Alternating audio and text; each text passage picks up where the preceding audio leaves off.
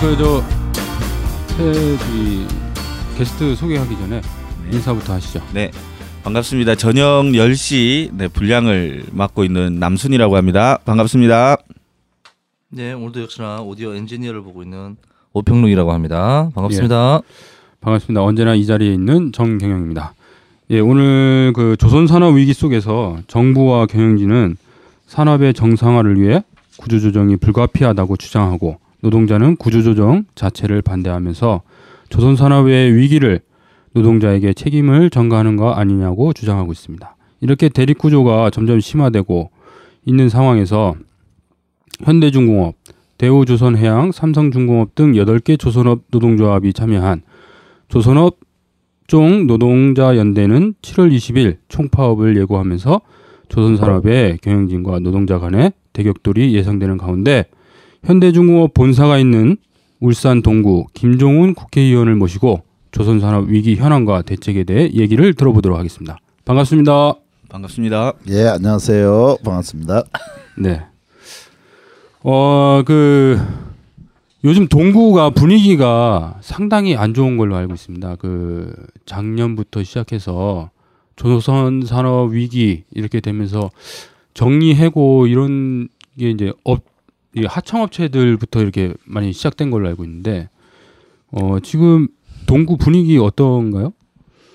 아시다시피 뭐 그 울산 동구는 조선 도시라고 해도 뭐 과언이 아니겠죠. 그렇죠. 세계 1위인 현대 중공업이 있고 미포 조선이 세계 3위인가 이렇게 차지할 정도로 어 1, 1위, 3위가 다 울산에 존재를 하고 있습니다. 여기에 뭐 일하시는 분들도 꽤 많은 사람들이 또 6만 명 이상 되는 사람들이 일을 하고 있으니까 그 가족까지 치면은 뭐 동구의 3분의 2는 조선산업과 관련된 사람들이라고 봐야 되지 않겠어요. 그러다 보니까 지금 여러 가지 어렵고 많은 사람들이 또 희망퇴직이라는 이름으로 길거리로 내몰리다 보니까 좀 흉흉합니다.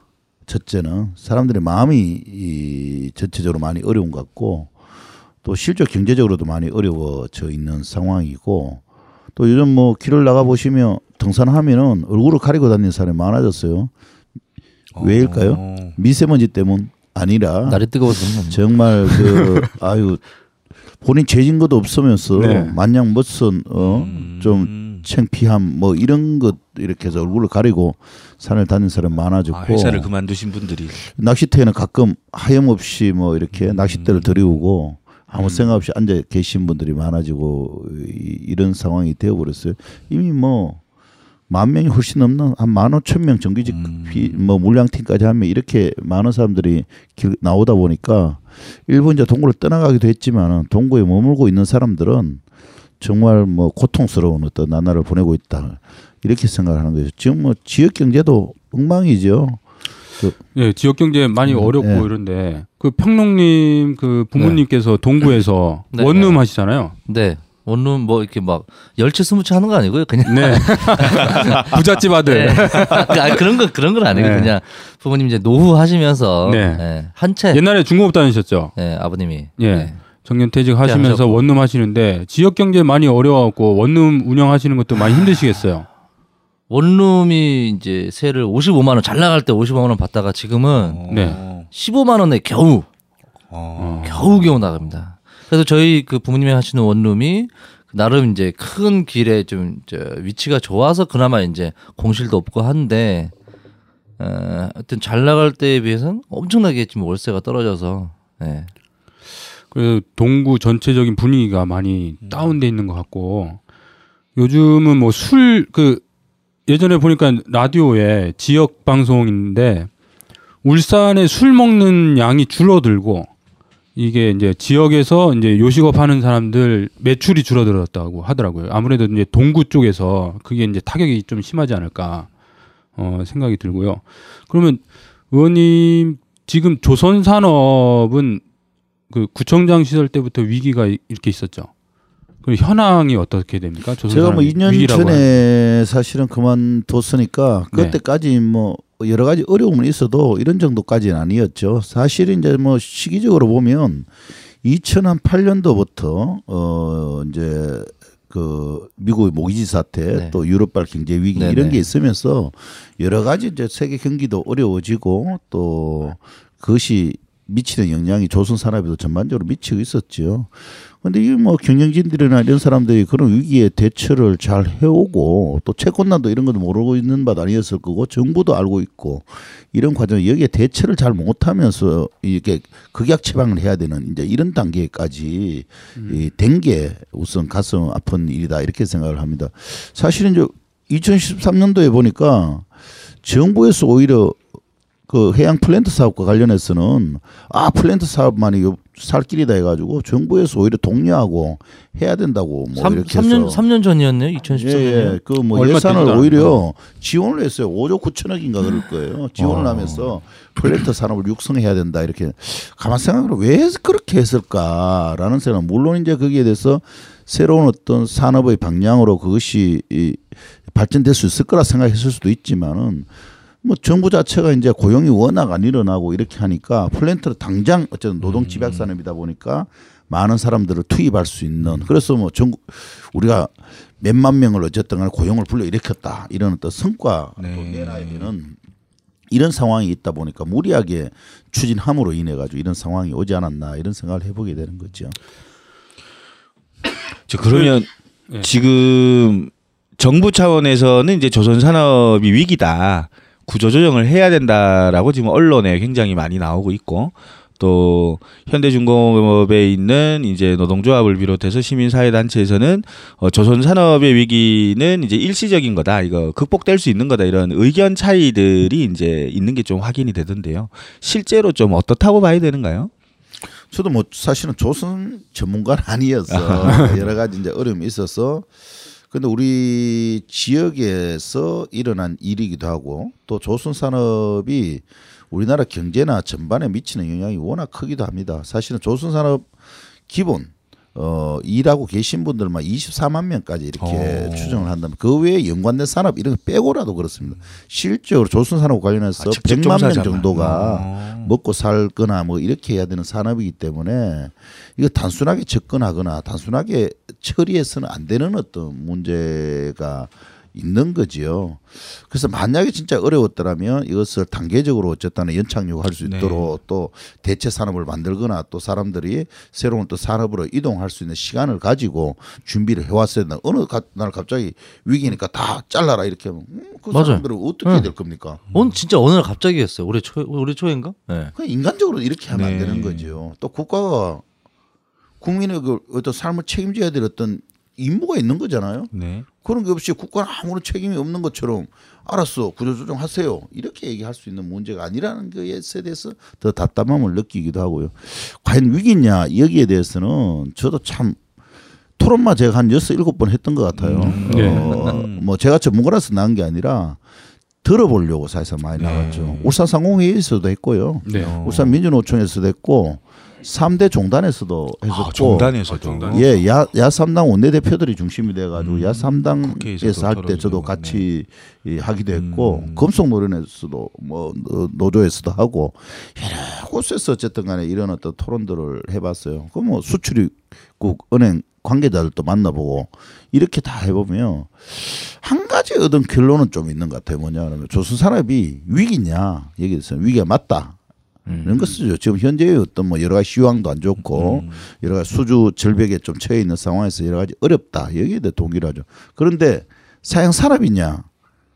여기에 대해서 다 그렇지 않다고 얘기를 하는 거예요. 아, 전문가들이. 예. 예. 그러니까 이, 이 자체가 이제 뭐 어쨌든 간에 세계적인 경기의 어떤 침체 또 유가 하락이라는 어떤 그 외부적인 요인이 있기도 하고 또 이 문제의 근본 요인은 이것을 국가나 정부나 또 이렇게 회사 경영진들이나 채권자는 모르고 있었냐 그런 문제도 아니라는 거지요. 어. 오히려 대처를 못한 어떤 문제가 이런 어떤 오히려 절박한 상황으로 내몰았다 이제 이- 이런 어떤 어, 과정들이 있고 그럼에도 불구하고 어쨌든 전반적으로 이거는 뭐 배는 보통 한 25년 이렇게 수명이 된답니다. 그러면 네. 이건 이제 순환 원리에 의해서 보면은 내연을 지나가면서 좋아질 거라는 거죠. 그래서 음. 짧게는 1년 6월, 길게는 뭐 2년 6월까지 이렇게 해서 2년 안팎으로 해서 조선 산업 전반이 새로운 어떤 또 호황을 맞을 수 있는 어 수도 있다 이렇게 전망을 하고 있는 거죠. 당장의 네. 위기를 이제 어, 모면하려고 구조조정하고 이러면 안 된다 이런 거죠. 그렇죠. 그러니까 이게 이제 조선 산업 전반이 네. 좋아질 거다 이렇게 이제 예상을 하는 거죠. 그런데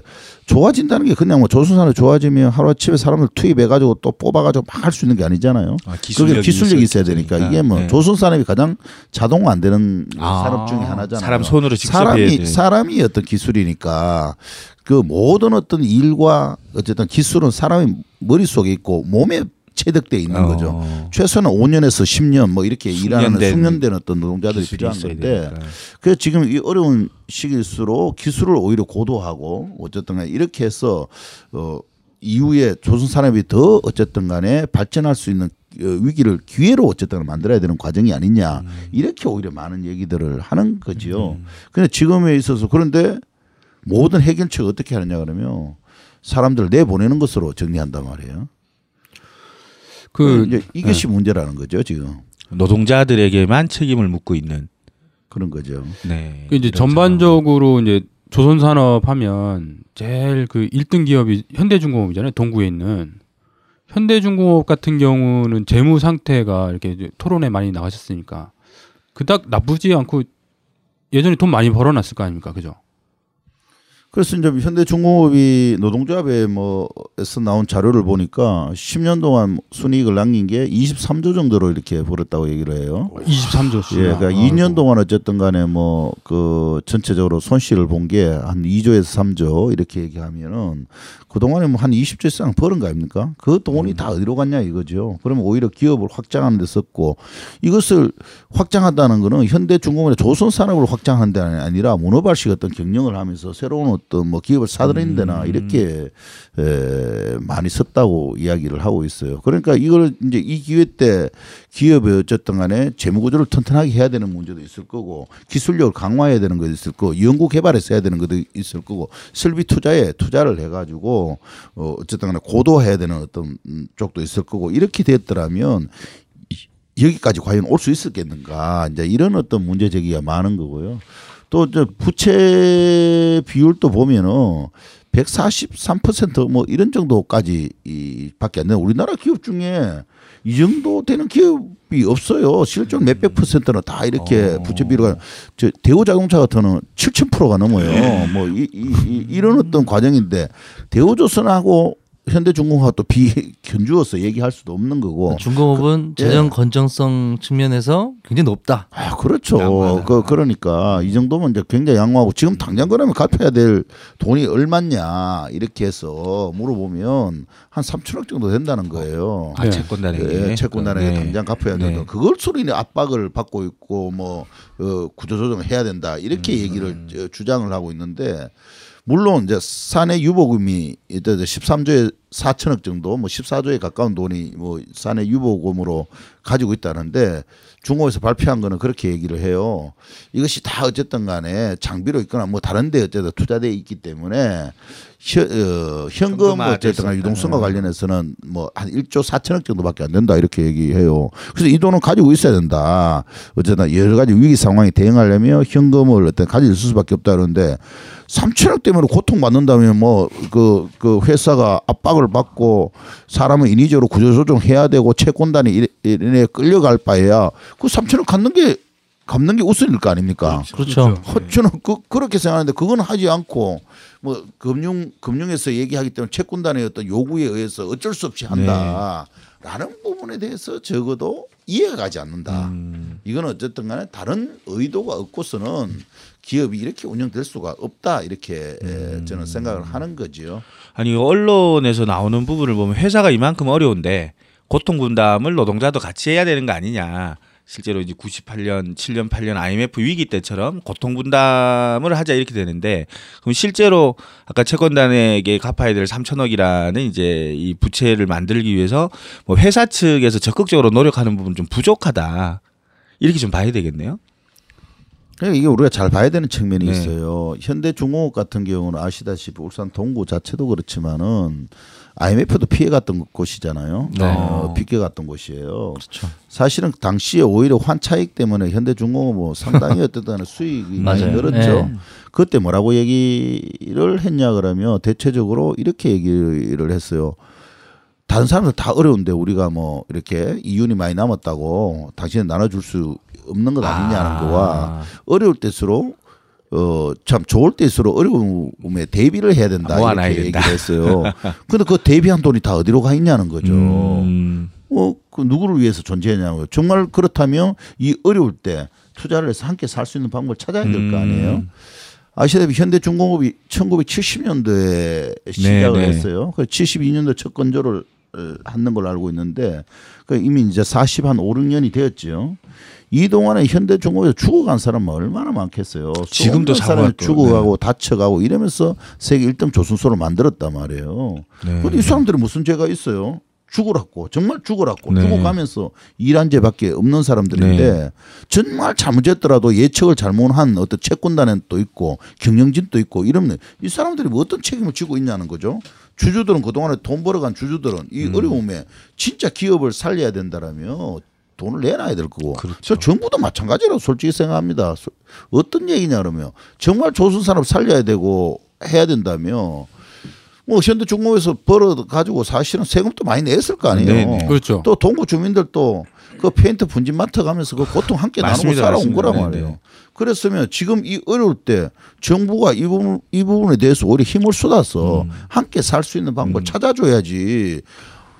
오히려 뭐 정부가 나서가 제가 보건대는 뭐 뭐 언론이고 다 얘기하는 게 네. 하- 내일 모레 문 닫아야 될 기업처럼 그렇죠. 뭐 이렇게 네네네. 얘기해서 네. 언론만 보면 어느 어- 어느 나라에서 수주를 주겠어요. 내일 모레 망할 것처럼 보이는데 또 그렇게 되겠네요. 구멍, 구멍 가게를 해도 이래가지고 우리 잘 됩니다. 우리 사장이 우리 뭐, 개선해서 예. 잘 해볼 테니까 네. 오십시오. 네, 이렇게 네. 이렇게 얘기를 해야 될 음, 텐데 희망을 줘야 되는데 우리, 우리 조선사는 망합니다. 뭐뭐 이렇게 해가지고 떠벌리고 다니는 이런 어떤 형국이 돼 있는 거다. 음. 영업을. 오히려 방해하는 상황이 됐네.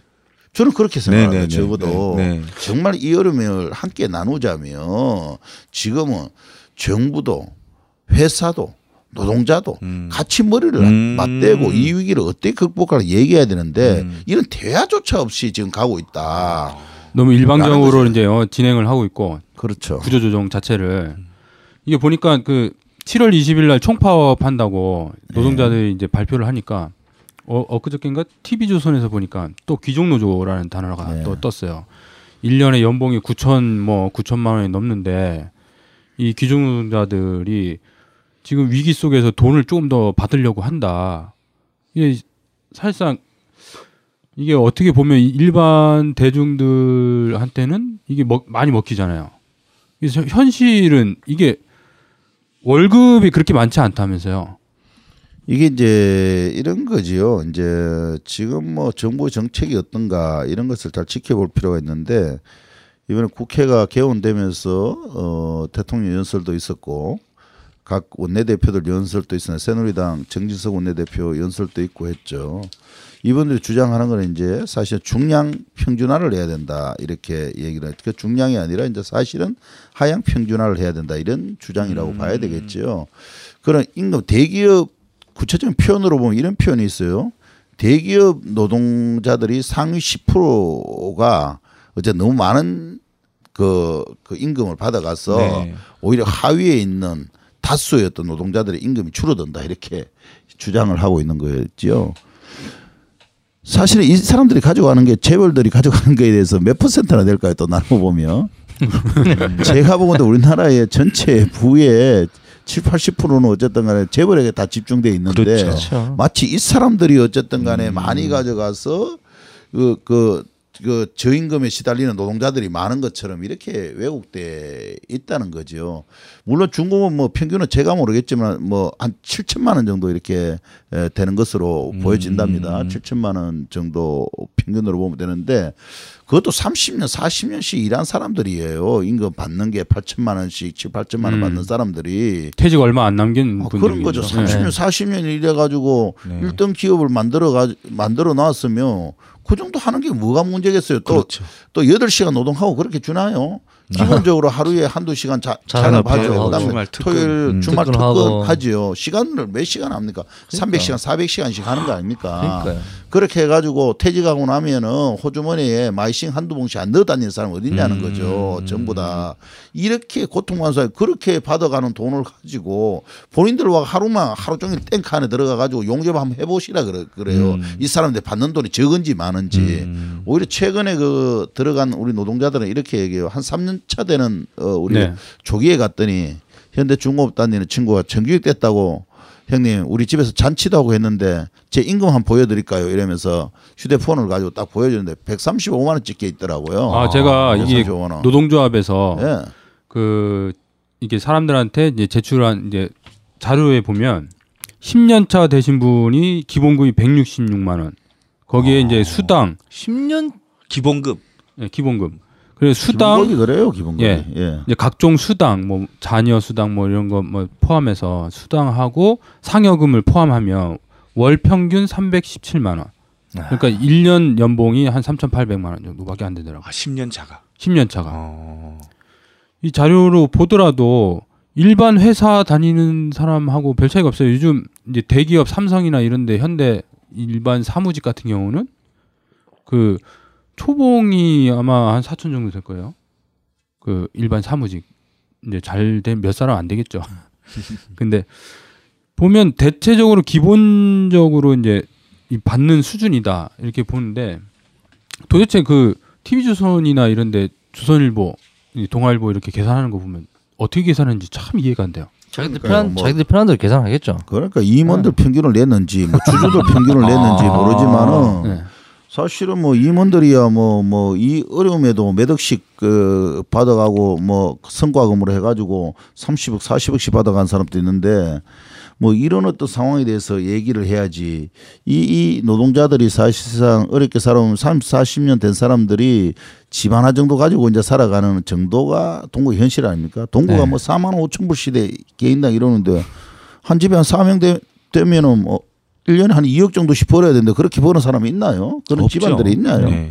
그렇지 않단 말이에요. 그래 이런 어떤 왜곡된 게 전반적으로 사람들 일반적으로 보면은 그래서 노동자 간의 어떤 갈등을 유발하는 거예요. 맞습니다. 왜 그만큼 받고 있냐 이렇게 얘기하고 또 잘못하는 사람은 어떻게 알고 있냐 그러면 마치 공적 자금이 현대중공업에 투입된 걸로 이렇게 자꾸 인식을 시켜요. 대우와 영화시가 주, 로 이제 거제도로 보니까. 돈이 많이 들어가지 않나요? 예, 거제도? 그러니까 뭐그 그런 어떤 상황이 되다 보니까 왜 우리 세금 가지고 월급 많이 주나 이런 식의 어떤 음, 논리를 그렇죠. 갖다 어, 붙이고 이제 이런 어떤 상황이 얼, 언론이 보니까 이게 이간질을 시키는 것 같아요. 노동자하고 이제 일반 시민들하고 이게 돈을 많이 받는 건 그만큼 일을 많이 해서 돈을 많이 벌어주기 때문에 이게 받아가는 건데 그렇다고 이제 실질적으로 이제 받아가는 자체는 이제 아무리 이제 노동자들이 얘기해도 언론이 이렇게 친 노동자 측이 잘 없잖아요, 그죠? 그러니까 세상이 변화 발전한다는 거는 뭐이겠습니까? 최소한 노동을 좀 적게 하고 사람 행복도도 높고 시간을 많이 가지고 자기 어떻든 간에 시간을 하는 게 좋은 거잖아요. 맞습니다. 그런데 네. 그것이 마치 잘못된 것처럼 얘기하면 안 되는 거잖아요. 회사가 더 발전되면은 사실 그 회사가 잘 되어 가지고 노동자들한테 더 많은 임금을 주고 같이 주고. 어쨌든 네. 잘 사는 게 중요한 거죠. 그게 맞습니다. 왜 잘못됐다고 얘기하는지 나 그게 이해가 안 돼요. 요번에 스위스에서 보니까 300만 원 기본 어쨌든 간에 사람들이 네, 네. 생활할 수 있는 주장 뭐 투표를 하는 하는 경우도 있었지만은 거기는 지금 4일이라고 3일 쉬나요? 스위스가 음. 하여튼 그런 정도 이렇게 될 건데 그렇게 좋아지는 게 왜 자꾸 나쁜 걸 그것을 그 귀족이라고 얘기하는 거죠. 음. 어떤 데는 그러면 요즘은 이제 그런 것이 막 철밥통이라고 얘기하고 막 그래. 그 제가 한 번씩 그러는데 아니 철밥통이면 좀 어때요? 왜 철밥통이 나쁜 겁니까? 이렇게 어, 저는 얘기를 합니다. 국민 한명한 명이 진짜 자기가 최소한의 기본 생활을 할 수 있는 철밥통 하나 정도 가지고 있는 게 뭐가 잘못된 건가요? 국가가 못 만들어주는 국가가 잘못되었고 어쨌든 국민 모두가 그런 철밥통 하나씩 정도는 이제 가지고 안전하고 행복하게 살 수 있는 어떤 어? 그런 어떤 세상을 만들어줘야 되는 거지. 왜 있는 철밥통까지 다 깨먹으려고 하느냐 나는. 상상만 해도 막 기뻐 막 좋네요. 네, 제가 보면 얘기잖아요. 제가 보면 고용이 안정돼야 뭔가 이제 어, 창의적인 생각을 할 거 아닙니까? 그 제가 봤을 때 지금 정부가 창의 뭐 그런 창조. 걸, 어, 창조 이런 거 많이 하잖아요. 근데 뭔가 안정적일 때 창조가 잘 되거든요. 뭐냐면 예술도 그렇고 밥벌이가 잘 돼야 예술하는 사람들 따로 뭐 다른 일을 안 하고도 돈벌이 되니까 창조가 될 텐데 이 철밥통 이제 의원님이 얘기하신 국민이 철밥통을 하나씩 들고 있어야 그래. 뭔가 창조적인 것들이 많이 나올 음. 것 같아요. 그래서 이제 돈 많이 받는 사람들 제가 저 제 입장에서는 저 사람들 돈 많이 받으니까 나도 돈 좀 달라. 그래서 최저임금 좀 올려달라. 이렇게 난 주장하고 싶은데 그러니까 이제 네. 우리가 소위 말하는 이제 뭐 어 거버넌스하고 이제 협치하고 협력하고 이런 게 이제 그 일의 효율성을 높이기도 하고 또 사람 상호 간의 어떤 관계도 또 높이기도 하는데 요즘은 이제 성과 연봉제다 또 공무원들은 성과 대출제다 이렇게 네. 경쟁만 시키면 다 잘 될 거라고 생각하지만은 그 경쟁 속에는 쓰는 서로 시기도 있고 또 협력 안 하는 것도 있단 말입니다. 자기 기술을 다른 사람한테 가르쳐 주고 나면 자기 자기 그 어? 밥벌이가 떨어질 수 있는데 아. 누가 가르쳐 주겠어요? 그 지- 지금 세상이 갈수록 이렇게 바뀌어지고 있, 있는, 네. 거예요. 그 제가 알기로는 성과 연봉제가 유럽에서는 이미 이제 다 이제 오히려 네네. 그것이 잘못되어 가지고 다시 이제 네, 그 네. 원점으로 돌아가고 음. 있는 다 상황인데 우리가 왜 이렇게 경쟁을 시키냐 이런 거죠. 그래서 중공업의 하청업체 한 대표가 그렇게 얘기해요. 올라가 보면 누구한테 물어봐야 될지 모르겠다. 이런. 잘 가르쳐 주질 않는데요. 뭐 설계가 잘못됐는데 어떻게 해야 됩니까? 서로 눈치 보고 얘기도 안 한다는 거예요. 아. 누굴 만나봐야 될지도 모르겠다. 이렇게 얘기하는 정도예요.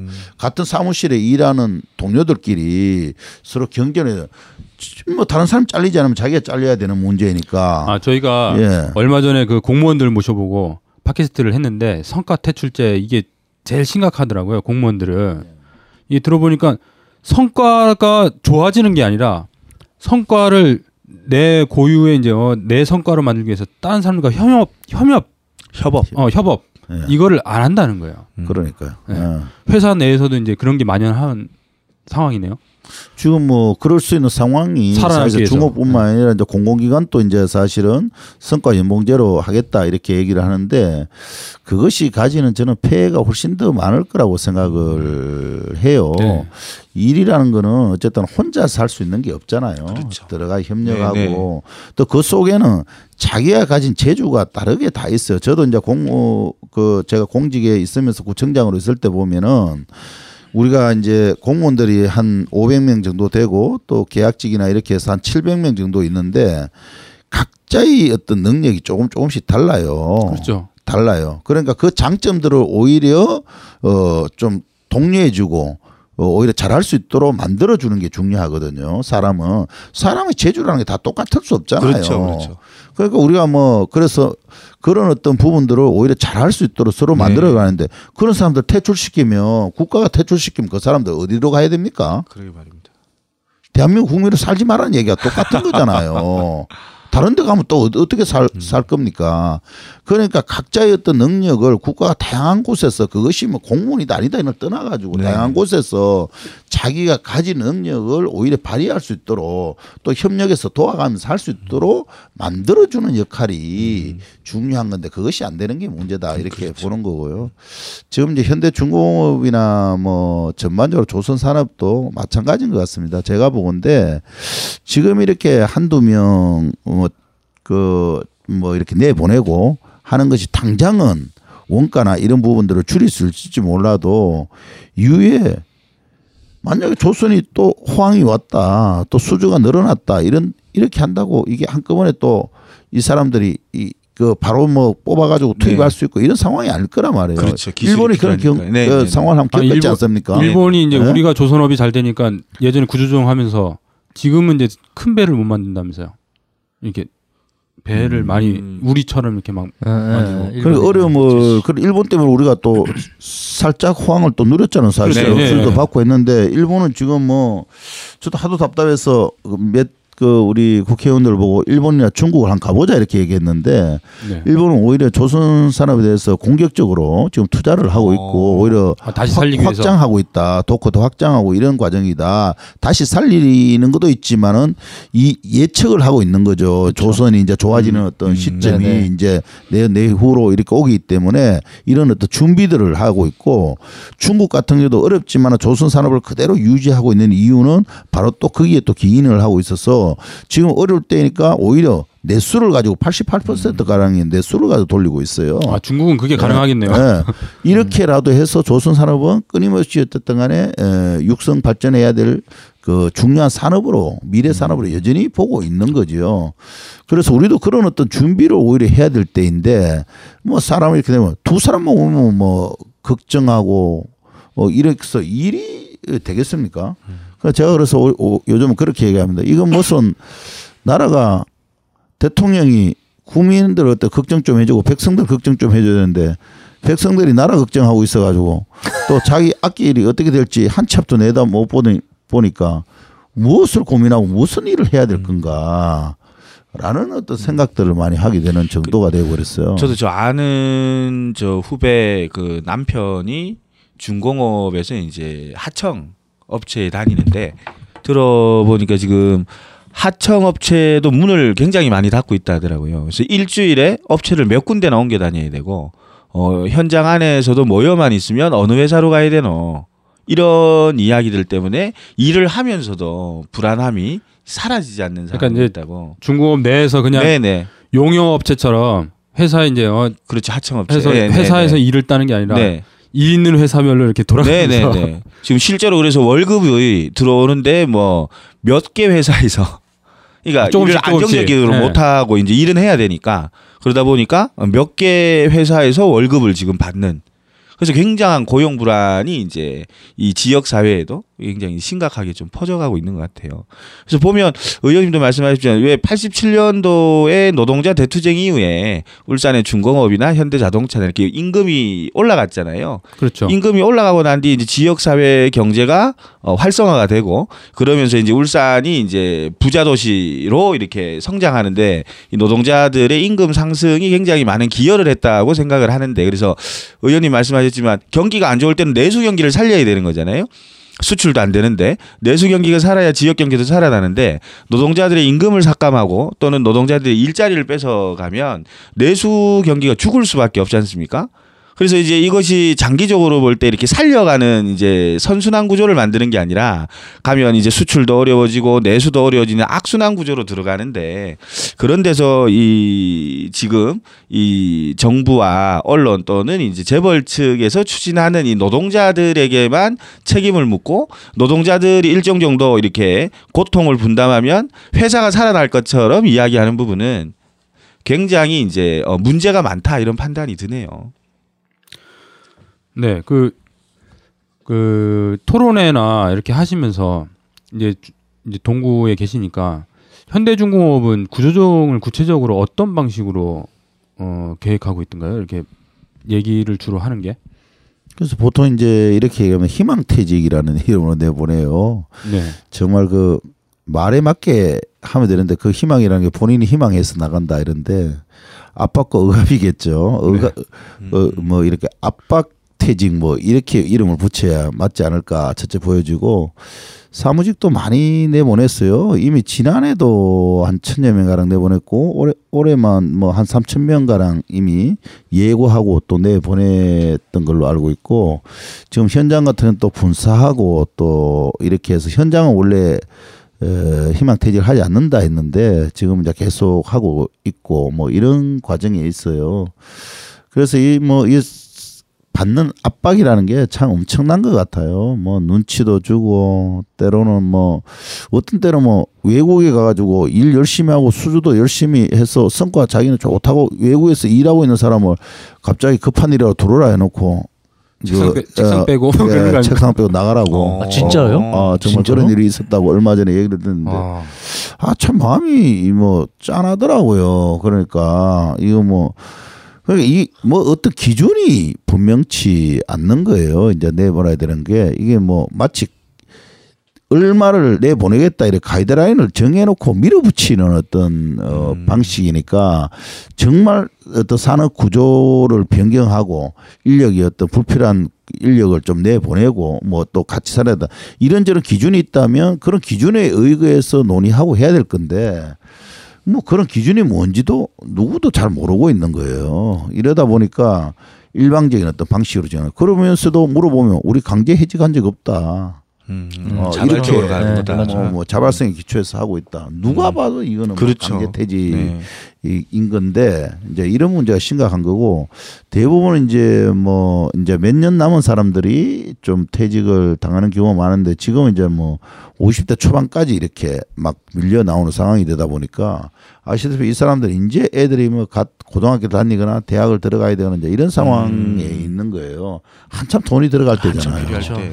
어, 이 사람들 이제 이때 나와가 지금 울산에서 취직할 데가 어디가 있나요?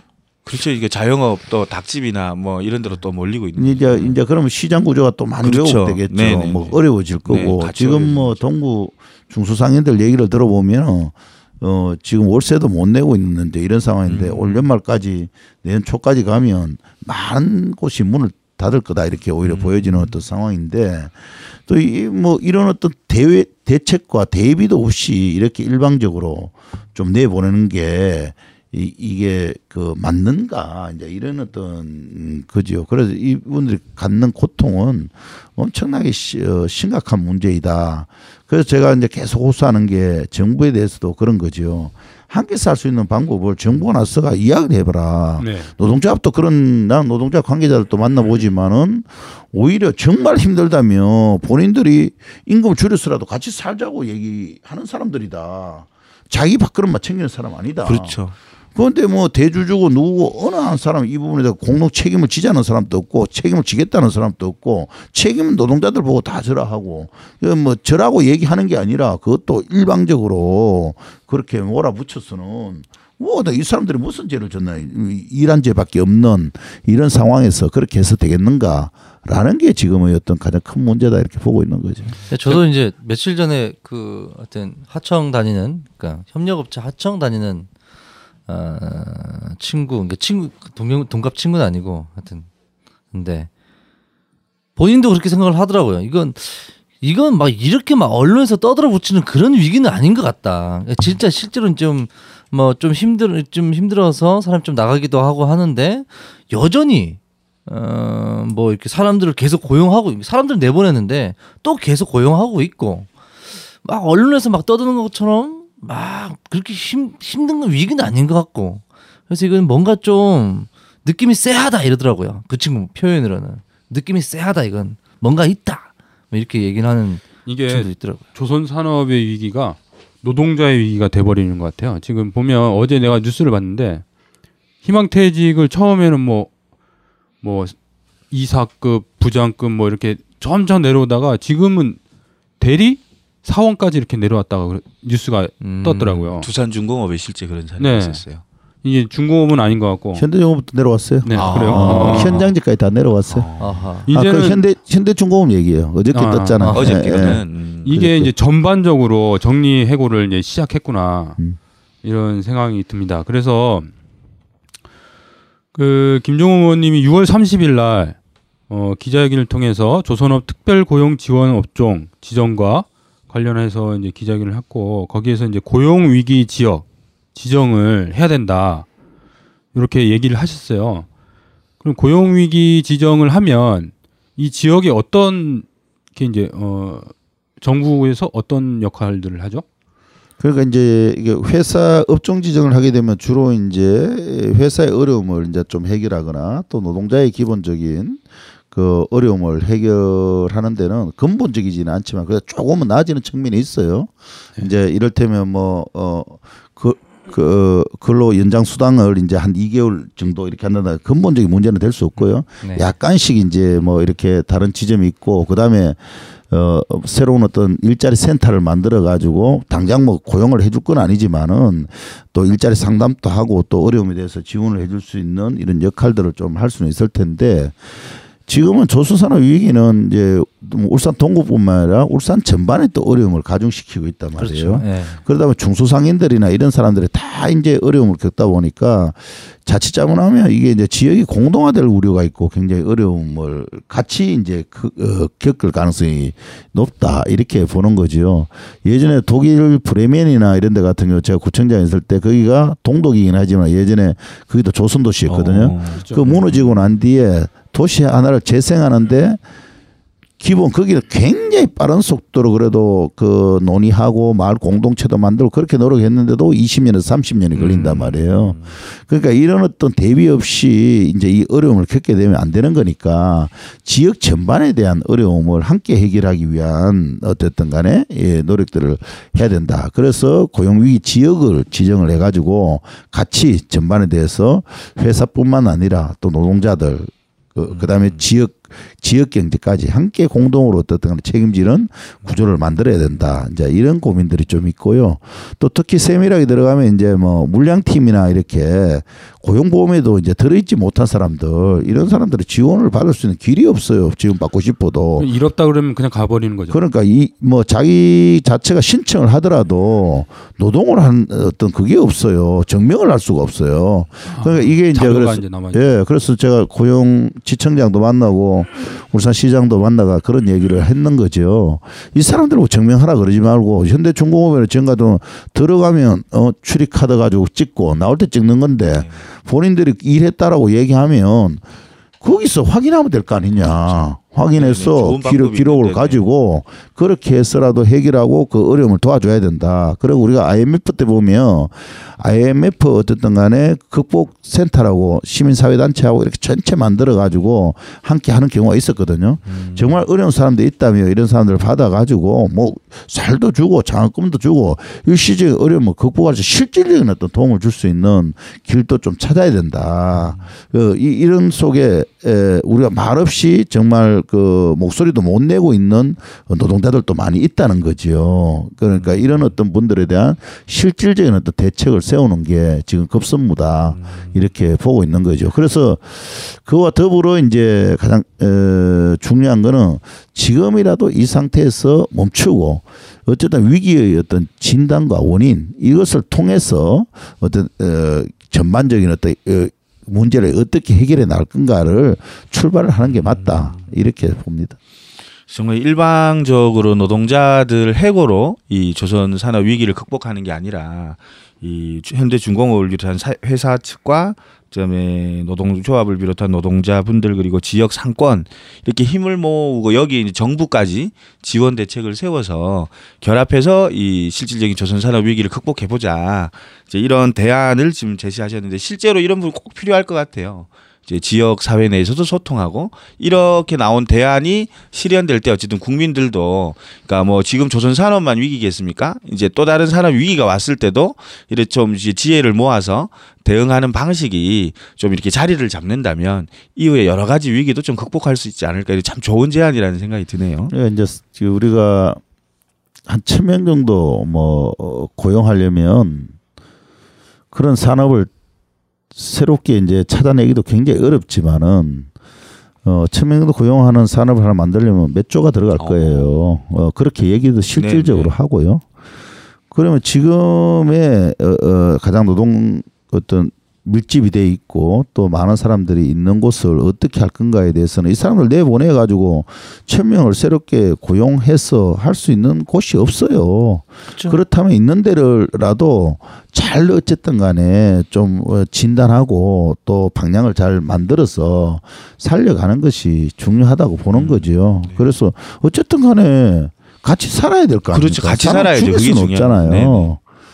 우리 상용자동차 예도 있지만은 맞습니다. 네. 그 과정에서 28명이나 사람이 죽어가는 것을 우리 눈으로 다 이렇게 목도한 거잖아요. 음. 지금 와서 또 다른 어떤 그런 전철을 밟는다면 안 된다는 거죠, 적어도. 그래서 지금 뭐 이 위기에 대해서 위기냐 아니냐 이게 다 제쳐놓고라도 어쨌든 함께 살 수 있는 방법을 찾는 가운데 그 위기를 같이 얘기해야지. 그럼 뭐 위기라 이러면 뭐뭐 국민들 다 죽일 겁니까? 사람이 물에 빠지면 일단 이게 위험하냐 사람부터 건져놓고 그 뒤에 어떻게 할지 의논을 해야 되는데 뭐 이 사람들은 물에 떠내려가고 있는데 이게 이 어떻게 할 건지 대응만 논의하다 보면 실제 수중한 이 사람 생명을 놓쳐버리는 상황이 되는 거랑 좀 비슷한 말씀인 것 같아요. 위기를 극복하는데 참 많은 그 대안이 없는 나라인 것 같아요. 예, 세월호도 그렇고.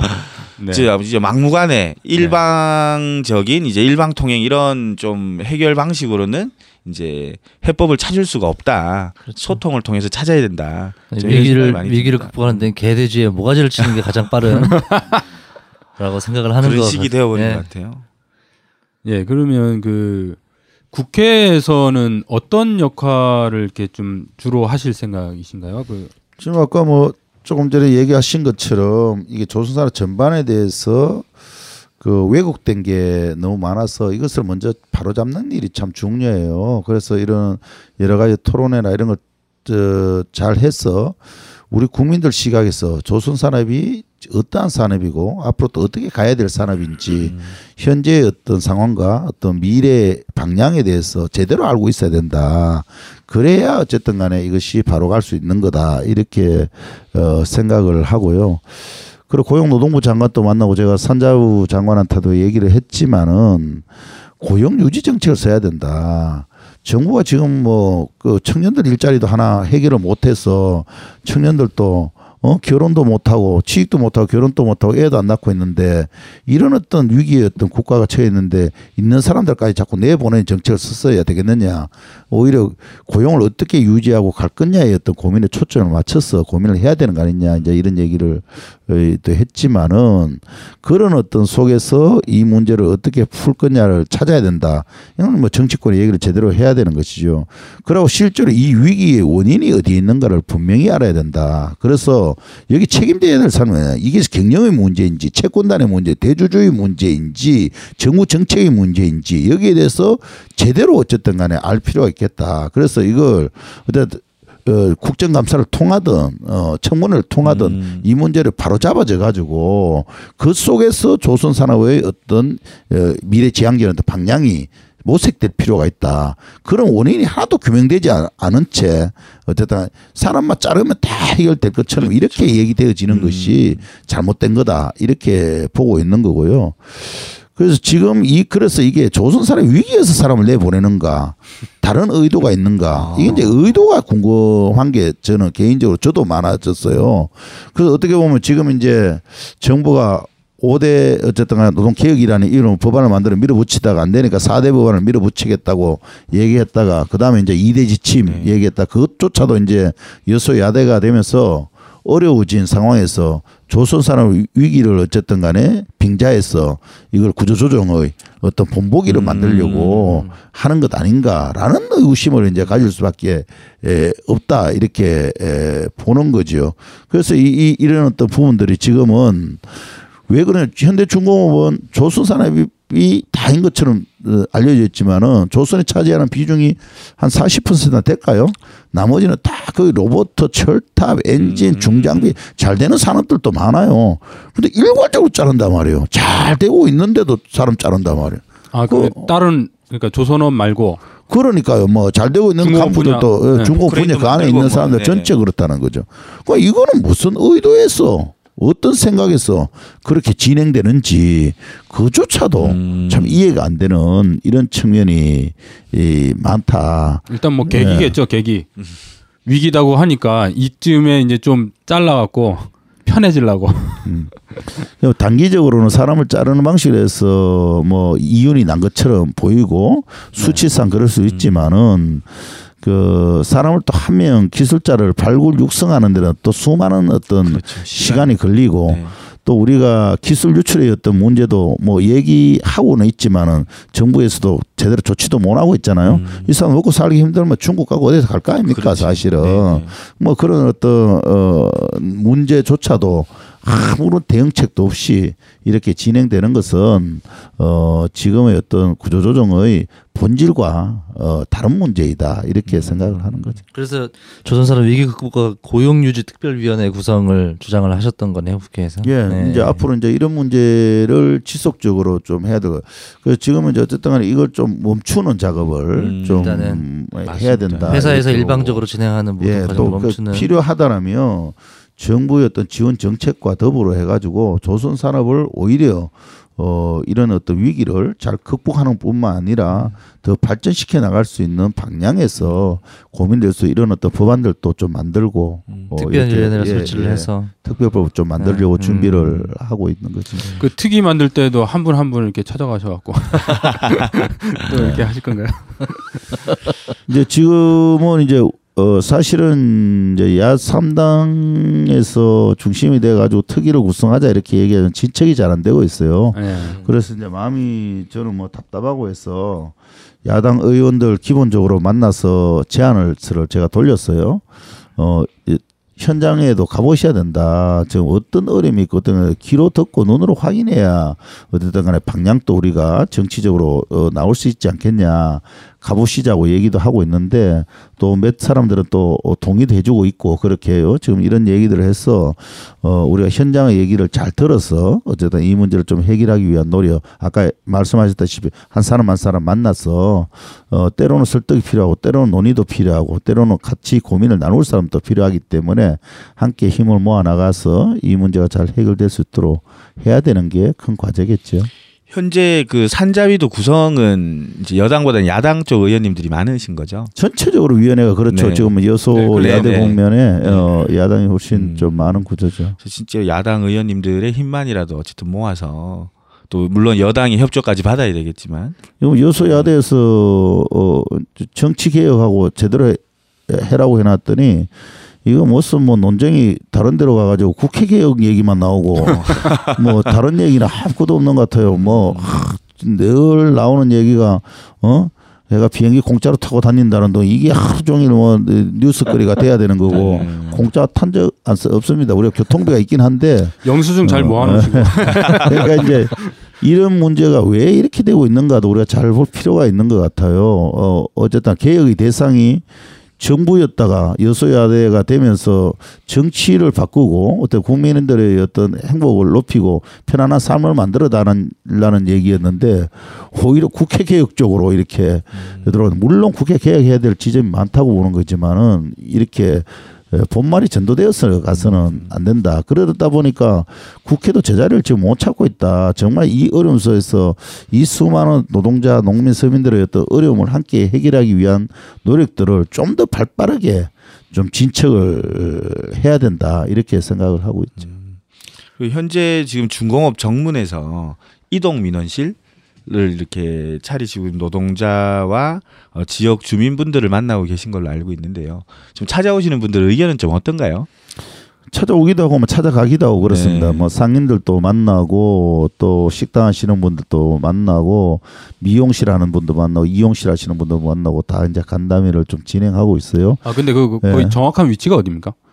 지금 이제 정문 앞에 있고 네. 뭐 물론 거기 와서 다 사- 하진 않고요. 네네. 때로는 이제 저희 사무실에서 하기도 하고 직접 또 어, 찾아가서 또 논의를 하고 그렇기도 하고 어 그쪽으로 찾아오시는 분들이 있기도 하고 어 그렇죠. 어떤 분들은 뭐 그런 게 해요. 당장 뭐다 가라는데 나가야 됩니까 말아야 됩니까 이런 것부터 또 지난해 우리 아들이 정규직이 됐는데 갑자기 뭐 어 나가야 된다고 같이 분사하는데 가자고 얘기하는데 따라가야 됩니까 말아야 됩니까 뭐 이런 차- 고민들부터 사람들은 뭐 집집이 다 이 걱정만 지금 하고 있어요. 우리 남편이 어떻게 돼 앞으로 될 것 같아요. 이런 어떤 뭐 목소리부터 이런 얘기들을 좀 같이 나누고 또 같이 해결하기 위해서 고민을 하고자 그 이동 민원실 형태로 차렸고요.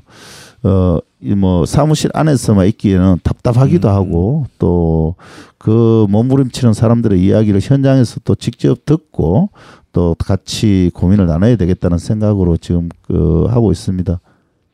아무래도 그 대통령도 울산에 휴가를 온다는데 그 저기 같이 일하시는 의원님들도 좀 울산에 오셔갖고 현장 목소리를 좀 들어봤으면 왜, 좋겠어요. 왜 오는데요? 휴, 휴가 온 GH? GH? 어? GH? GH는 뭐야? GH? 예, 이런 게 이제 네. 참뭐 세상을 진짜 알고 그러는지 이거 뭐 정말 몰라서 그러는지 정말 답답한 게 제가 그저께 그 산자부 장관 보고 그런 얘기했어요. 앞으로 어 무슨 원전 일, 원전을 만드는 게 조선 사람 노동자들 어 그 나오는 노동자들 수용하기 위해서 원전 만드는 것처럼 일자리가 몇개 만나니 이런 얘기 좀 하지 마시라고. 그 사람들 보통 당장 거기서 일을 하는 것도 아니지 않느냐고. 아직 특파기도 안 했는데 2년 3년 지나고 2년 3년 동안에 그 사람들 어떡하라고. 지금 어? 그러니까 그런 어떤 왜곡된 걸 해가지고 그 원전의 어떤 문, 예, 문제 의식을 불식시키려고 하는지 모르겠지만 그렇게 하시는선 안 된다. 이런 얘기도 했지만은 저는 그 문제도 마찬가지예요. 이 어른데 와서 놀러 놀러 오라고요 이게 지금 그런 상황입니까 지금 사실은 그러면 여기 지역 경제 좋아져 그 사람들 같이 먹고 살 수 있나요? 그 몇 명이 올지는 모르겠지만은 근데 그 그걸 무슨 대안인 것처럼 뭐 해가지고 그 한 나라의 대통령이 이 울부짖는 사람들한테 그, 어? 예, 그 해가지고 국무회의 하면서 그런 얘기를 하고 있을 한간 시간이냐. 그러려면 본인이 맞습니다. 직접 와서 여기 네. 와서 이 사람들이 어떻게 하고 있는지 어떻게 아픔을 겪고 있는지 먼저 내려와 봐야죠. 여기에 음. 어? 놀러 올 생각 했어야 되겠냐. 먼저 이 아픔을 함께 나누러 와야지. 그건 뭐 제가 보건데 그게 대통령이 할 말은 아니죠. 지금 이 상황에서. 그렇죠. 네. 동구가 문제인데 그 사실상 심리 대밭이 더 얘기가 많이 나와요 대항암보다 그 어, 어쨌든 그 현장의 목소리 어, 많은 국회의원분들이 같이 활동하면서 좀 와서 좀 같이 들었으면 좋겠습니다. 그런 자리를 좀 만들었으면 일부러라도 좀 만들었으면 좋겠습니다. 예. 예, 뭐 계속 뭐 사람들 많이 만날 생각이에요. 지금은 제가 아까 말씀을 드렸다시피 제 하나의 어떤 힘으로 사람들은 기대하는 거는 어 뭐 많지만은 제가 기대치만 그 모든 문제를 해결할 수는 잘 없을 수 있습니다. 그렇지만 같이 해결하기 위해서 어쨌든 간에 최선의 노력을 다해야 되는 어떤 지점이 있기도 하고요. 또, 또 다른 어떤 측면에서 보면 이 아픔에 대해서 자유로울 수 있는 사람이 누구일까 이런 거지요. 그래서 저는 그 아픔을 어 함께 나눠야 된다. 그리고 끝까지 어쨌든 간에 에, 그들의 어떤 삶을 지키고 또 함께 하기 위한 노력들을 해야 된다. 이, 이런 거지요. 어 뭐 있는 어떤 진짜 쪽박을 깨지는 깨는 사람이 있는 반면에 정말 그것을 함께 또 이렇게 그 밥그릇을 채워가기 위해서 또 노력해야 되는 사람도 있어야 되지 않겠습니까? 네. 저는 정치를 떠나서 이, 이 고통은 정말, 어, 어, 그 마음을 다해서 함께 에, 해결하기 위한 노력들을 다 해야 된다 이렇게 생각을 하고 있습니다. 이 기본적으로 보면 그 정책을 이제 정부가 어, 세우고 하는데 어, 우리가 보니까 잘 대화를 안 해요. 이게 현장에 그렇죠. 일방적으로 있는 네, 네, 진행되는 게 많죠. 주로 이제 어, 높은 분들 경영진, 뭐 정부의 고위 관료들 정책 한 이제 만드는 사람들 이 사람들만 머리 맞대 갖고 얘기를 하고 실질적으로 이제 어, 이거 당사자들은 잘 안 만나는 것 같아요. 그렇죠. 이 소통의 부재가 있는 것 같습니다. 불통이 이제 아예 네, 오늘 그 시간이 거의 다 돼서 오늘은 이렇게 울산 동구에 김종훈 국회의원을 모시고 조선업 관련해서 어, 얘기를 해봤습니다. 혹시 마지막으로 의원님이 그 시민들하고 우리 청취자분들에게 하실 얘기 있으면 간단하게 얘기해 주십시오. 늘 그런 것 같습니다. 어, 어려우면 없는 사람이 더 힘들거든요. 또 하루 벌 하루 먹고 사람들은 사람들이 더 힘들기도 하죠. 근데 그런 사람들이 늘 먼저 외면당하거나 버림받는 것이 에, 세상의 이치인가 정말 묻고 싶을 정도입니다. 지금 조선의 위기를 떠나서 그 위기라면 정말 위기라면 어려운 것이 어딘가부터 쳐다봐야 될 거라고 저는 생각을 해요. 있는 사람부터 나눠야 될 거라고 생각하는 거죠. 없는 사람은 나눌 수 있는 거는 자기의 몸과 마음을 다 내놓을 수밖에 없습니다. 이분들이 갖는 고통 이것이 또 다른 어떤 죽음의 행렬로 이어지지 않기 위해서는 우리 국가와 우리 모든 사람들이 마음의 어떤 문을 열고 귀를 기울이고 함께 살아갈 수 있는 방법과 지혜를 모아 나가야 된다.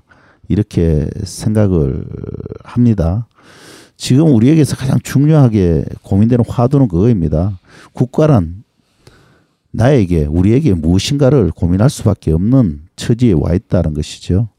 내 삶이 내 생존이 내 목숨이 위태로울 때 누가 함께 해줄 것인가, 누가 또 같이 해줄 것인가를 고민할 수밖에 없는 상황에 와 있다 이런 생각을 합니다. 힘들고 어쨌든 간에 힘든 길이기도 하지만은 함께 가겠다는 약속을 드리고 또 같이 해결하기 위해서 최선의 노력을 다하겠습니다. 고맙습니다. 네, 국회의원님 그 마지막 발언 잘 들었고요. 그 한마디씩 하시죠. 이제 어, 마무리하려고 하니까. 네. 오늘 현대중공업 구조조정과 관련돼서 조선산업 위기 관련해서 이야기를 듣다 보니까 어, 좀 많은 좀 생각이 들게 되네요. 그 현재 이게 노동자들에게만 이제 책임이 전가되는 것이 아니라 어, 이 회사를 운영하는 이제 회사 측 그리고 정부 이제 모든 곳에서 원인을 제대로 규명하고 어, 책임을 함께 져야 된다는 말씀 듣다 보니까 어, 예, 그 생각이 나요. 지금 현재 이제 미국도 2008년 이후에 경제 위기가 심각하잖아요. 이런데 보면 미국의 이 부자들도 지금 세금을 내서 이 문제를 극복해야 된다 이런 이야기들이 있고요. 옛날 로마에 보면 어, 로마가 노예제 시대 때 어, 전쟁을 많이 했어요. 그 이제 노예들이 이제 노예주들에게 귀족들에게 불만이 굉장히 많았는데 이제 로마가 그나마 유지될 수 있었던 것은 그 오블리 노블리스 오블리제라고 이야기하는 그 이야기를 들어보니까 어, 로마의 귀족들이 이제 국가의 위기가 있을 때 자기들 가족들을 이끌고 전쟁터에 제일 앞장서서 나갔대요. 그 로마를 결국 본인들의 희생으로 이 지켰던 과정을 통해서 로마 사회의 내부 위기가 이렇게 조절돼 갔던 이야기를 하던데요.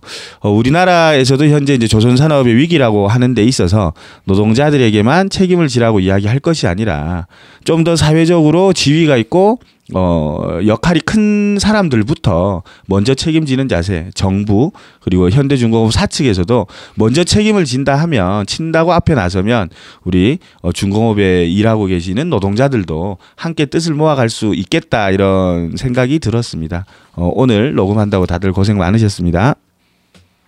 네, 그, 저는, 어, 하여튼 오늘 이번 방송 들으면서 의원님이 이 문제에 대해서 얼마만큼의 해결의 의지와 관심 이런 게 높은지 어, 새삼 다시 느끼게 됐고요. 어, 어, 이런 자리 말고 이제 좀 더 다른 자리를 만들어서 어, 그 좀 구체적인 데이터나 연도 수치 이런 것과 같이 함께 좀 다양하게 얘기될 수 있는 자리가 또 다시 마련됐으면 좋겠다 이런 생각이 들기도 합니다. 어쨌든 어, 저도 30년 넘게 울산 동구에서 살았기 때문에 관심이 되게 많은 일이고 중, 울산에 있는 중공업이 무너지면 울산 전체가 공동화가 되는 유령의 도시가 되는 어, 지난번 방송에서 얘기되었던 핵이 터지지 않아도 울산 핵 지진 울산이 공동화가 되어 되어질 것 같은 어떤 그런 두려움을 이용해서 어 진짜 노동자들을 잘라내고 있는 건 아닌지 이런 고민이 들기도 하고요. 다 같이 힘을 모아서 머리를 맞대서 이 문제를 해결하고 나아갔으면 좋겠다라는 우리들만이 아니라 오너들도 같은 생각을 했으면 좋겠습니다. 이상입니다. 예, 모든 문제 해결이 어느 한쪽 방향에서 제시되고 이러면 어느 다른 쪽 방향에서는 많이 힘든 것 같아요. 그래서 오늘 제가 많이 느끼는 거는 경영진이나 정부나 그리고 또 이제 이 지역 주민 노동자들이 한데 힘을 모아서 뭉쳐서 이제 같이 머리맡대서 소통하면서 일을 해결할 수 있다면 정말 빠른 시일 내에 좀 더 나은 그리고 모두가 공감할 수 있는 문제 해결 방법이 나오지 않을까 이렇게 생각을 들어봤습니다. 오늘 그 국회의원님, 그 김종훈 의원님 오셔서 정말 반갑고요. 그리고 우리 어, 전영열 씨 어, 얼마 되지 않았지만 모든 분들이 많이 사랑해 주시고 있습니다. 그리고 어, 이제 이제 첫 발을 디뎠기 때문에 많은 분들 사랑해 주시고요. 그리고 구독하고 어, 청취하고 구독하고 댓글 달기 꼭 부탁드리고 많은 분들에게 소개해 주시기 바랍니다. 오늘 모두 수고하셨습니다. 수고하셨습니다. 수고하셨습니다.